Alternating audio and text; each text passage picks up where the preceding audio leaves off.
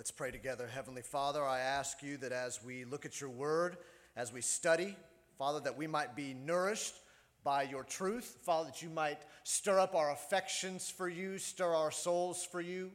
Father, that we might look to you as our only hope and cling to you in our time of need. Father, I pray that we would see this morning just how beautiful you are.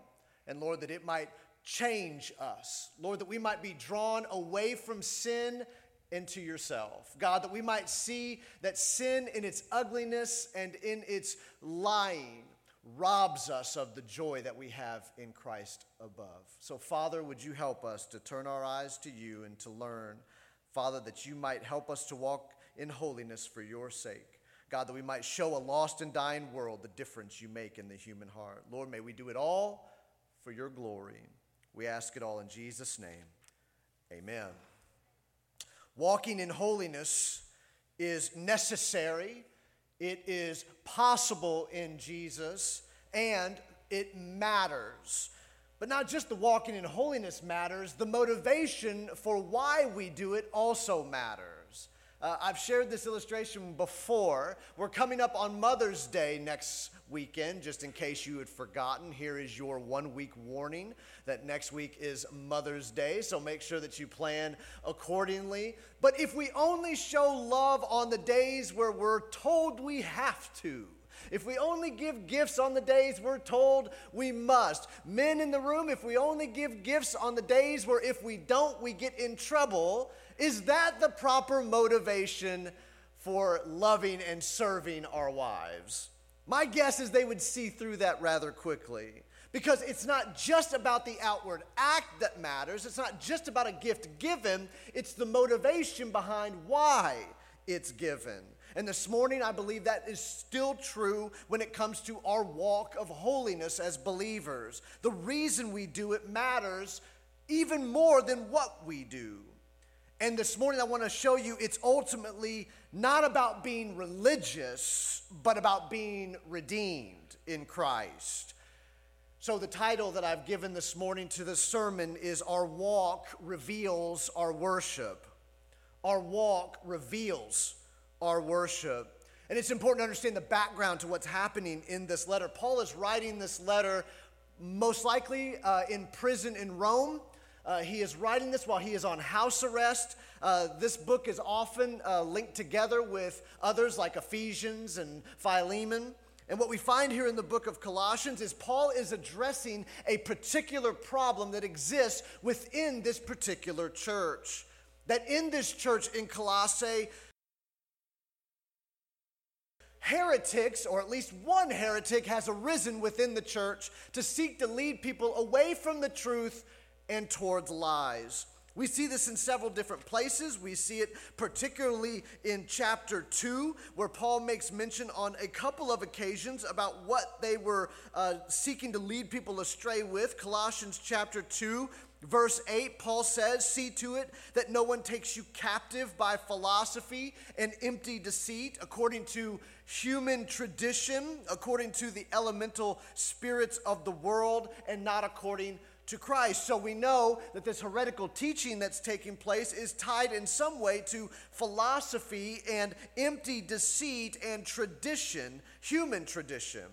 He goes on in verse 16 and says, Let no one pass judgment on you in questions of food and drink, or with regard to a festival or a new moon or a Sabbath. So apparently, they were getting very legalistic about different things within religious life. Not only that, but he goes on in verse 18 and says, Let no one disqualify you, insisting on asceticism and worship of angels, going on in detail about visions, puffed up without reason by his sensuous mind. All right, so imagine. Let me see if you guys can understand what's happening here. Do you ever, have you ever heard of or do you know of any folks who might be deemed religiously kooky? Weird. Some who believe and talk a lot about heavenly visions and things they've been told directly by God, things that uh, obviously don't line up with what the scriptures teach, those who are seeking after some mystical or additional spiritual wisdom that they feel they can find or ascertain, those who believe that it's all about what you do on the outside as the primary problem, those who might walk in legalism. Do you know any Christians or people within the church who might lean towards those things? Well, just so you know, that's what was happening in Colossae. A group of false teachers are promoting a type of holiness, a type of holy living void of love for Jesus. Just simply trying to clean up the old life, simply trying to clean up their act and get right. The focus is on self improvement and self attainment. this would never happen today. We would never have people who promote themselves as Christian teachers or pastors or leaders who would tell you that the most important thing is to clean up your act and try harder. You would never, ever hear of supposed Christians talking about gaining some additional spiritual insight that's missing in the Bible. Matter of fact, I could tell you that most of the times in Christian bookstores, the book the shelves are lined with all kinds of Bible codes and all kinds of if you stare at the page long enough, you'll find some mystical wisdom that if you just knew where to find it and who to talk to, you might gain a greater spiritual understanding and superiority. See, these heretical teachers, I believe, were teaching that they those in the church could gain special spiritual, mystical knowledge if they just followed the right people and listened to the right teachers. You know what Paul is going to tell them? Nope. It's not about following some special teacher. It's not about gaining some super secret spiritual knowledge through some human teacher that you're going to follow. It's not about gurus in the church. What Paul is going to point us to is if you want to know how to live a holy life, if you want to know what it means to glorify God, if you want to live in a way that honors Him, then look to Jesus. Look to Christ. So, for those of us in the room who may have a tendency to focus on simply cleaning up the outside without focusing on the inside, for those of us who may be prone to step back into legalism, for those of us who may be tempted to go find some mystical spiritual knowledge somewhere outside the Bible, let these words be an encouragement and a challenge to each of us. He tells us in chapter 3, and I've broken it, I've tried to make it as simple as I can for my own brain. So I'm going to give you three things. These are commands that are given in these verses, and they are to seek, set, and slay. We're going to seek, set, and slay. These are all commands that are given. And one thing I've mentioned to you before, church, is that God doesn't just say, do this thing because I said so, even though He has every right to do that. But when God gives commands, what does He link it to? Well, God links the commands He gives to truth statements or reality, what is real. We call them indicatives that lead to imperatives. That God doesn't say, just do it because I said so. He says, do this because this thing is true. So I want you to see that this morning as we look at what it means to seek and to set and to slay. I want you to focus with me on the seeking and setting first, which are in verses 1 through 4. Paul says, If then you've been raised with Christ, seek the things that are above, where Christ is seated at the right hand of God. Set your mind on things that are above, not on things that are on earth. For you have died, and your life is hidden with Christ in God. And when Christ, who is your life, appears, then you also will appear with him in glory. We are called here to realize the truth of who we are in Jesus. That, that actually living a life of holiness starts with worship first. It starts with adoration first. We're told, these are commands for you as believers, to seek the things which are above and to set your mind on the things which are above. Now, what does that mean? What does it mean to set to seek the things above or to set your mind on the things above? Well, notice what he makes reference to. If you have been raised with Christ, seek the things that are above, where Christ is seated at the right hand of God. why should you turn your focus, seek, and set the things that are above?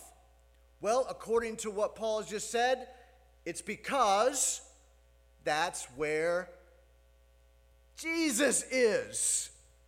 This is a picture of setting your eyes. It means to worship Him, it means to walk after Him, it means to set your attention to Him. See, identity with Christ is primary in this whole discussion of what it means to live a holy life. To walk after Jesus, you must know Jesus and be in relationship with Him. Identity with Christ is necessary to walk in true holiness for the glory of God. We are to seek the things that are above. We are to set our mind on the things that are above. And by the way, those commands, those commands are present tense, which means you have to keep on doing these things. Now, why would you need to keep on seeking the things above? Why would you need to keep on setting your minds on the things above? Well, I mean, think about it. We are surrounded every day with lures to other loves and other treasures. Every morning we wake up, it's another battle. Or are we going to chase after what the world offers, or are we going to chase after what Christ has already purchased for us? It's a decision every day of how we're going to approach that. Where is our mind going to be set? And just so you know, we have to continuously seek the things above and set our minds on the things above because we're constantly bombarded with love the world, love the things the world can offer, put your ultimate joy and treasure into things that you can touch and see and taste. Because of that, we have to keep on seeking what's above.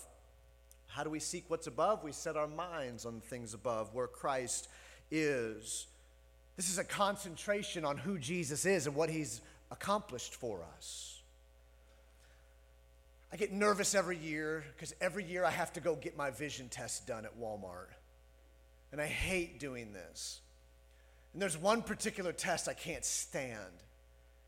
They, they sit you in the chair and they make you stare into this machine, and inside the machine, there's a picture of a, of a house sitting on like a hill. You know what I'm talking about? And you go in there, and in order to do the test, I mean, the test is meant to shoot some demonic air into your eye that is painful and terrible, and you never know when it's going to hit, and it drives me crazy. But you have to sit there, and they tell you, okay, I need you to stare at that thing, that house, and I, am a nervous wreck. I'm in there just like, oh, don't blink. Because if I blink and they got to redo it, I'm going to have to go through this whole tragedy again. So I'm sitting there. I never concentrate harder than when I'm at that test. Just, oh, I can't blink right now. I got to stare at that house. Actually induces trauma. But it's that picture of concentrating, staring so hard, concentrating, making it the center of your focus. That's the picture we get from this idea of continually seeking uh, the things that are above and setting our minds on the things above. It means to not just give it a passing glance, but to focus on it, concentrate on it. Listen, folks, I got to remind us every single day we've got to concentrate on Jesus. You got to because the world around you will seek to lure you in other ways that don't honor him, that will seek to be your treasure. And I hate to break it to you, so often in my life I'm too busy staring at other stuff that I see that I'm not looking at Jesus, and I have it for a while. Holiness starts with worship because to seek and to set your mind on things above is nothing less than to worship Jesus as supreme, to treasure him more than anything this life can offer. Why is that necessary? Because, oh, we are so quickly led astray, prone to wander. Lord, I feel it. And oh, if we could concentrate on Jesus and focus on Him. When I went out and visited a friend, uh, when I went and visited Dave, Dave, the pastor of the Oasis out in Las Vegas, I stayed in his house, and he had a dog, and and they were busy. I was just there to be a help to them while they were getting ready to launch the church. I was just there to, to encourage them and go, hey, life is going to keep going. It's not all over. And, and they would be busy doing other stuff. So there were often times in the morning that I'd just be at their house and I didn't have anything to do. I was just sitting there until something happened. Well, they had a dog. And I quickly found out that if, if you have a dog, then there's always something to do. Because even sitting there in that chair, the dog didn't know me, picked up a tennis ball, brought it over to me, and sat it down. Okay, now I'm not an idiot. I know what this means. So, what do you do? Good. We accomplished that task, it's over. Oh, no, no, no, no, no, no, no. No, that dog, that dog went and got it, brought it back. Okay, okay, five minutes of doing this, it'll be over. No, no, no, no, no, no, no, no, no, no, no. 30 minutes after doing it, this will be over. No, no, no, no, no, no. It's never over. That dog will play catch for the rest of all eternity, I believe, if allowed. That's that can see when it comes to looking and seeking the things that are above, laying my eyes on Jesus, turning my eyes back to Him, guess what? I need to be like that dog. I need to be constantly, I can't shake it. I've got to go back to Him again and again and again. I can't take my eyes off Him. I can't. Now, it doesn't mean that I'm so, you've heard the heavenly mighty do no earthly good, but it means that everything I do should be in constant, concentrated, fixing my gaze upon Christ in everything that I do over and over and over again. It is to focus on the sovereign reign of Jesus over all of creation, to know He is the victor, He is the one who has won. And by the way, this type of seeking and setting should invade every part of our lives. We shouldn't simply be focusing and concentrating on Jesus in certain parts of our life, but in every area of our lives. This is, to me, this is the picture of prioritizing Christ in your daily life. Prioritizing Jesus. Turning your eyes to the one who is the conqueror of sin, to the one who has broken every stronghold. It is to behold him. It is to constantly and continuously seek where he is, set our minds on him. Seek ye first the kingdom of God. Oh, I need to be reminded that because so often living a holy life can seem divorced from it. Living a holy life can seem to be, well, I'm just here. I got to do what I've been told to do. And the, lo- the motivation behind it is lost because we stop looking at Christ and we start looking at ourselves. I believe that's what the false teachers in Colossae are seeking to do. Turn everybody's focus away from Jesus to what can you do for yourself? So we must be active in seeking and setting. And he tells us it's our identity in Christ that matters because he tells us what are the indicatives? What he tells you these are commands: seek, set your minds on the things above. What's the true statement that those are based on? Well, verse 1, you've been raised with Christ. Verse 3, you've died with him. Verse 3, your life is hidden with Christ in God. What is he telling you? You seek and you set your mind on Christ because of who you are in Him. Because you've been raised with Him, because you've died, because the old man is gone, because you've been raised to new life, and one day you will be raised to dwell with Him forever. Because these things are true, now set your minds on the things above. Seek the things that are above where Christ is. So, what He's telling us is it starts with Jesus, and then these things come. Because we're new creations, it is necessary we do them, and it's possible to do them because of what He's accomplished for us. This is good news. Because it means it's not about your effort. It's not about you. It's about Him. And that's good news because if it's based on us, we're all in trouble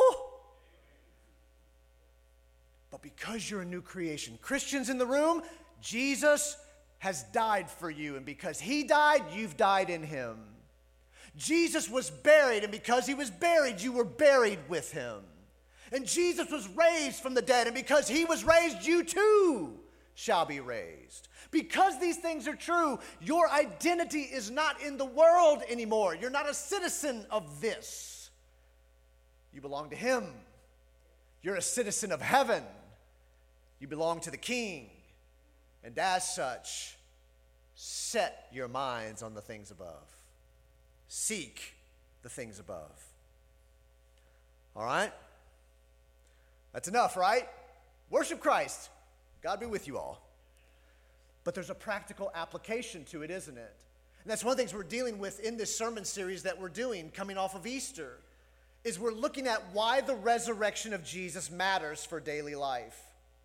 Well, if Jesus didn't rise from the dead, guess what?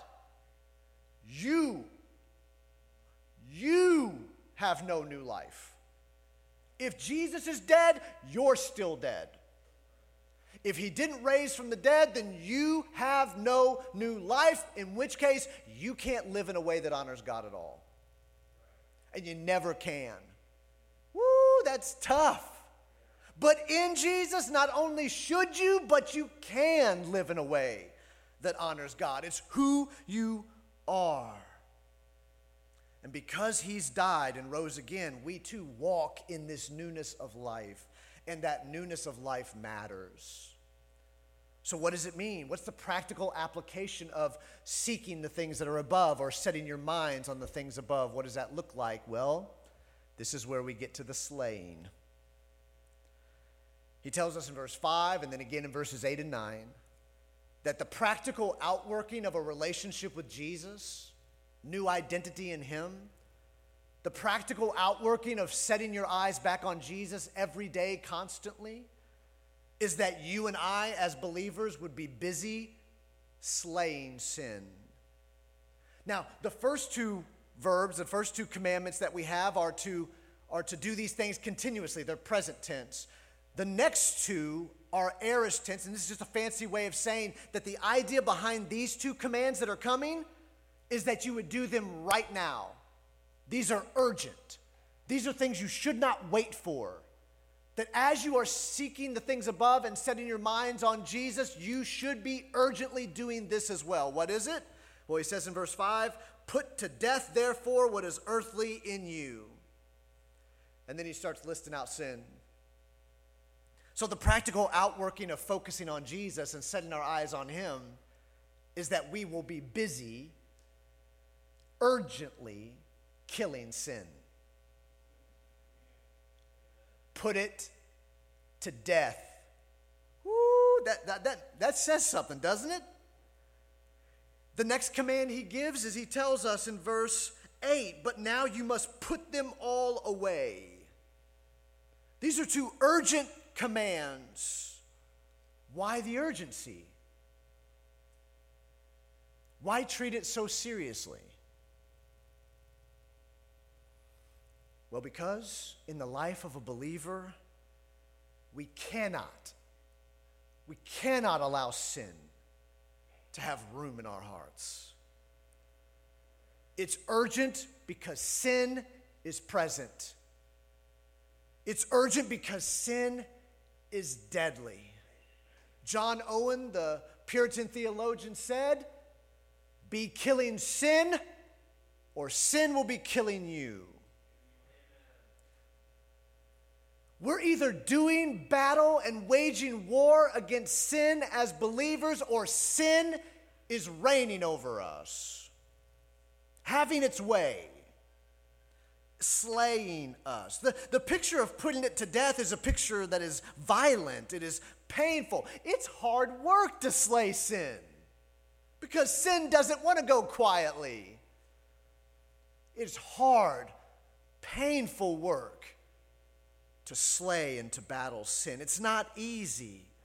But the work of slaying sin is tied to the worship of Jesus, and the more our eyes are fixed on Him, the uglier sin looks.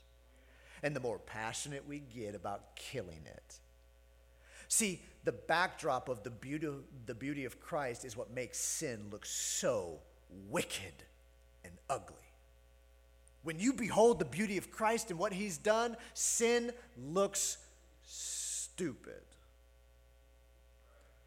And we as Christians who have set our eyes, set our minds on the things above, and we're seeking the things that are above where Christ is, those of us who are concentrating on Jesus, turning our eyes back to Him again, we will be slaying sin, putting it to death, leaving no room for it. And this seriousness is not only because of how prevalent sin is but also because of how deadly it is. And why is sin so deadly? Glad you asked. Look at verse 6 and 7.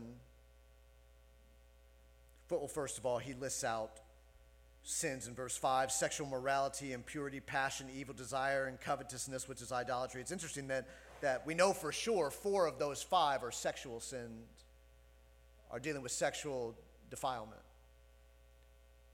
I wonder what God's teaching us. Maybe that this is one of the biggest sin problems that humanity will deal with is sexual sin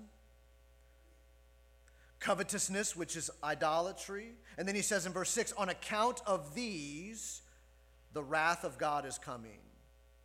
You want to know why you need to know why sin is so serious?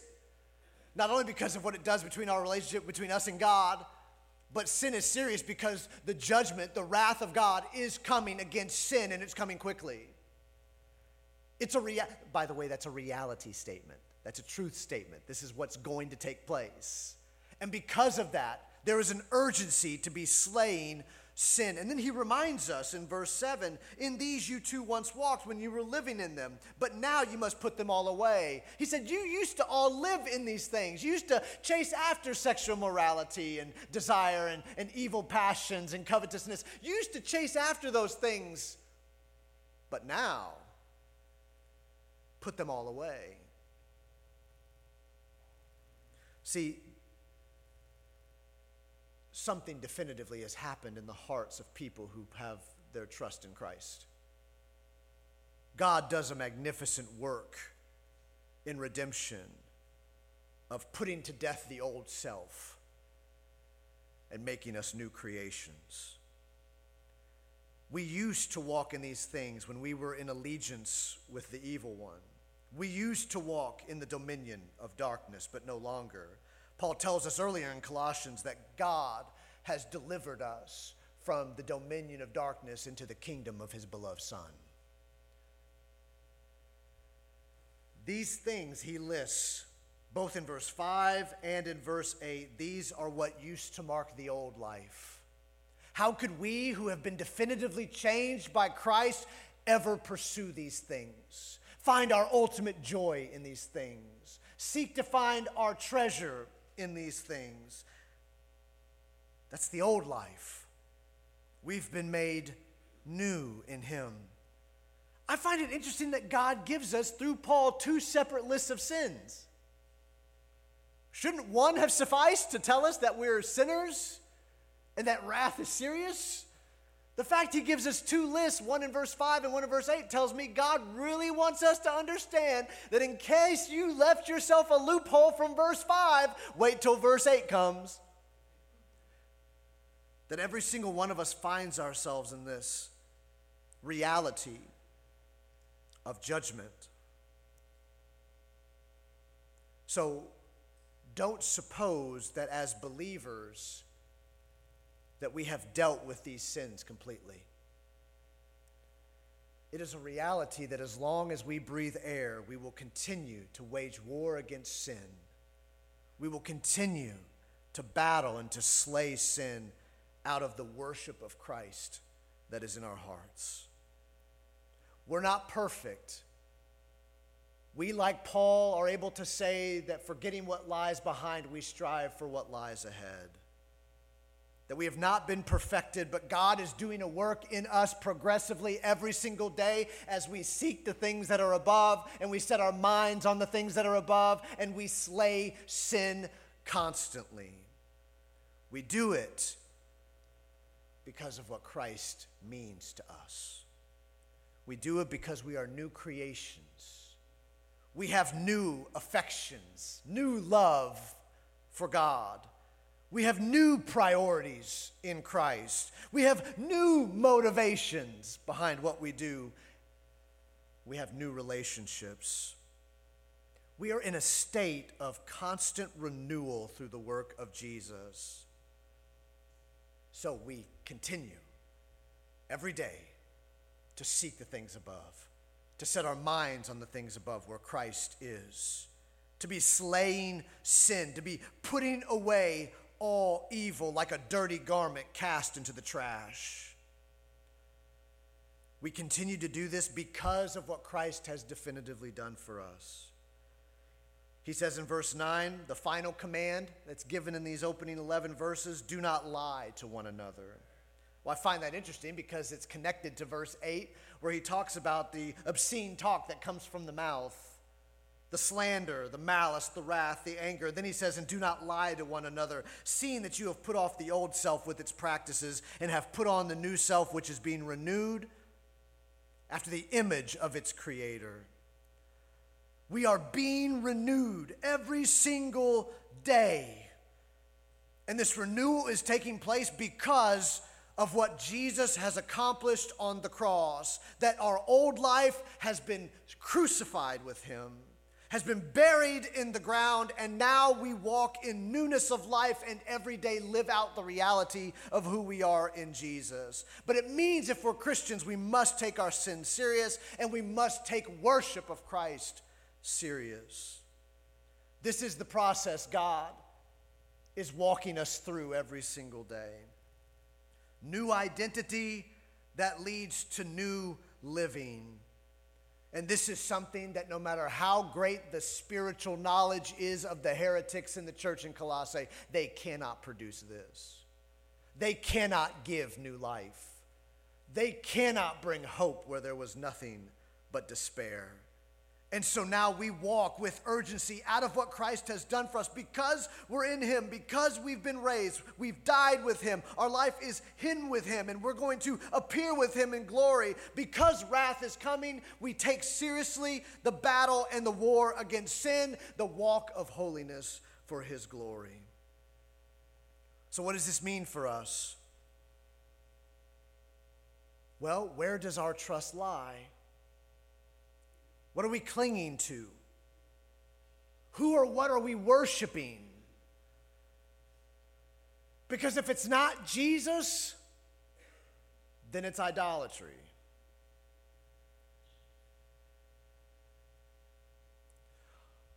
Are we worshiping Christ or are we worshiping ourselves and our ability to clean ourselves? Are we living out our new identity in Jesus? Are we seeking the things above, setting our minds on the things above, slaying that which is earthly because we love Jesus supremely, or because we're trying to make ourselves look better? One of the things I mentioned this morning when we were talking as leaders is we can actually battle sin sinfully. I don't know if you get that. We can actually battle sin sinfully. How do you sinfully battle sin? I would encourage you to find yourself the heretic in the church in Colossae, and he'll be happy to tell you how you can do it.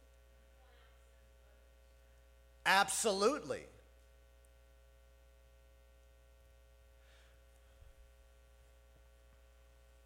You can get victory over an addiction. Right? But that victory doesn't necessarily have to be because you love Jesus.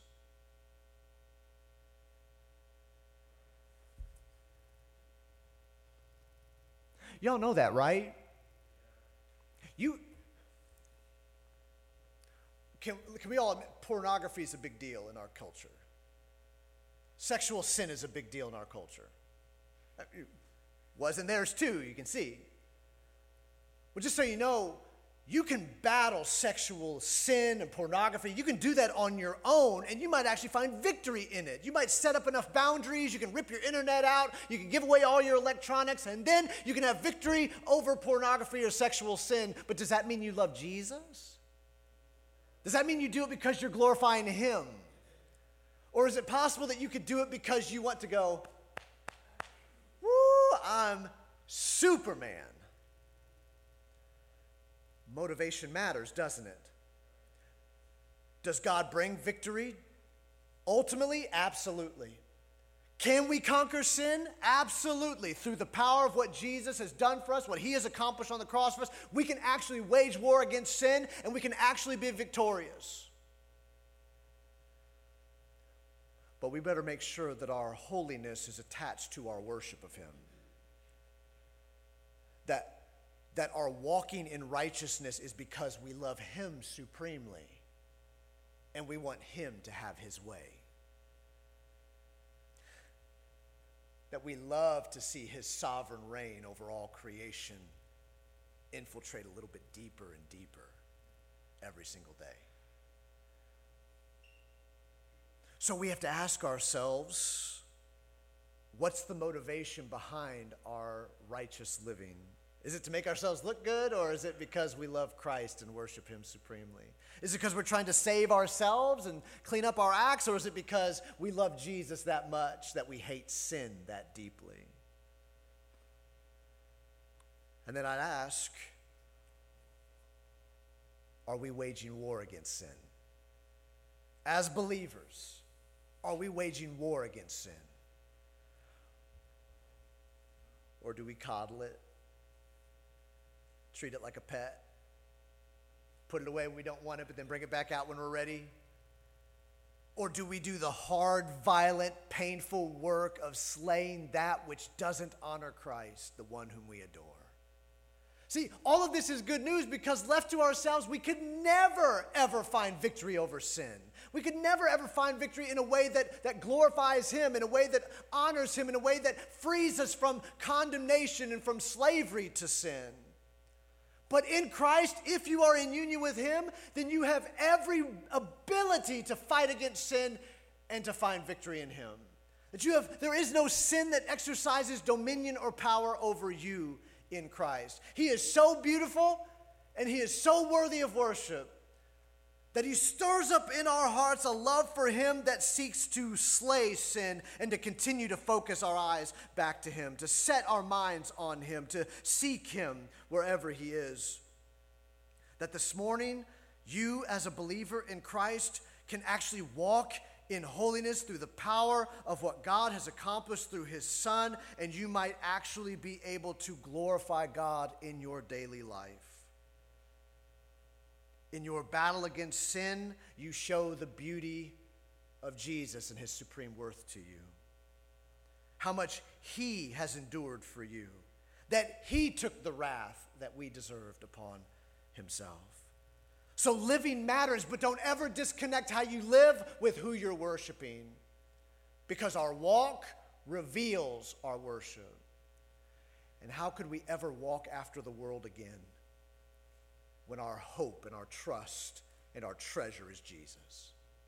So, folks, there is a heavy hand to this, but there's also a great freedom in this because it means that every sin that you've ever committed is paid for by Jesus on the cross.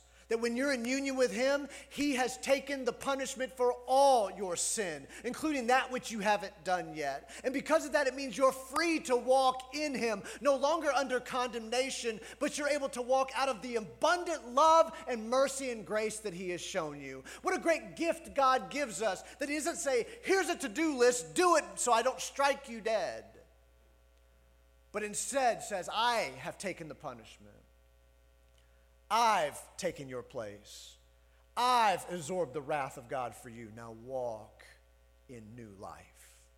Walk in the freedom that He provides through His own life, death, and resurrection. This is good news for Christians because it means it's not up to us, it's by the power of what Christ has done in us that we can honor Him. The question is, are we?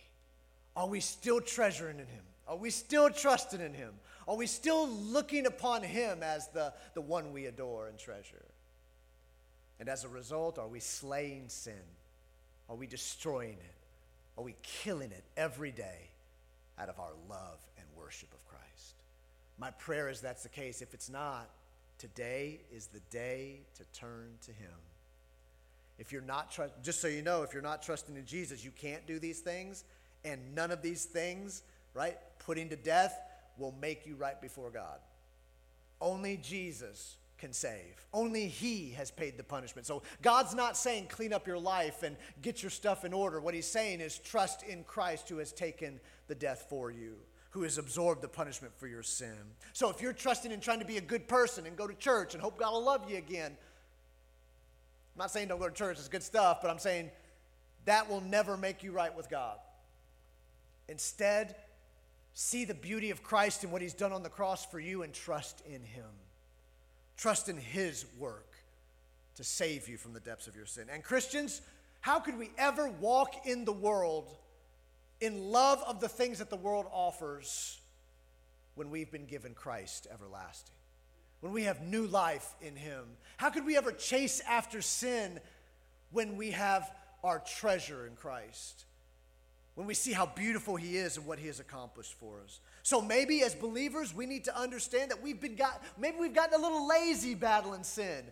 Maybe we've, we've stopped seeking the things that are above. Maybe we've stopped focusing on Jesus and just tried to clean up our lives by our own efforts.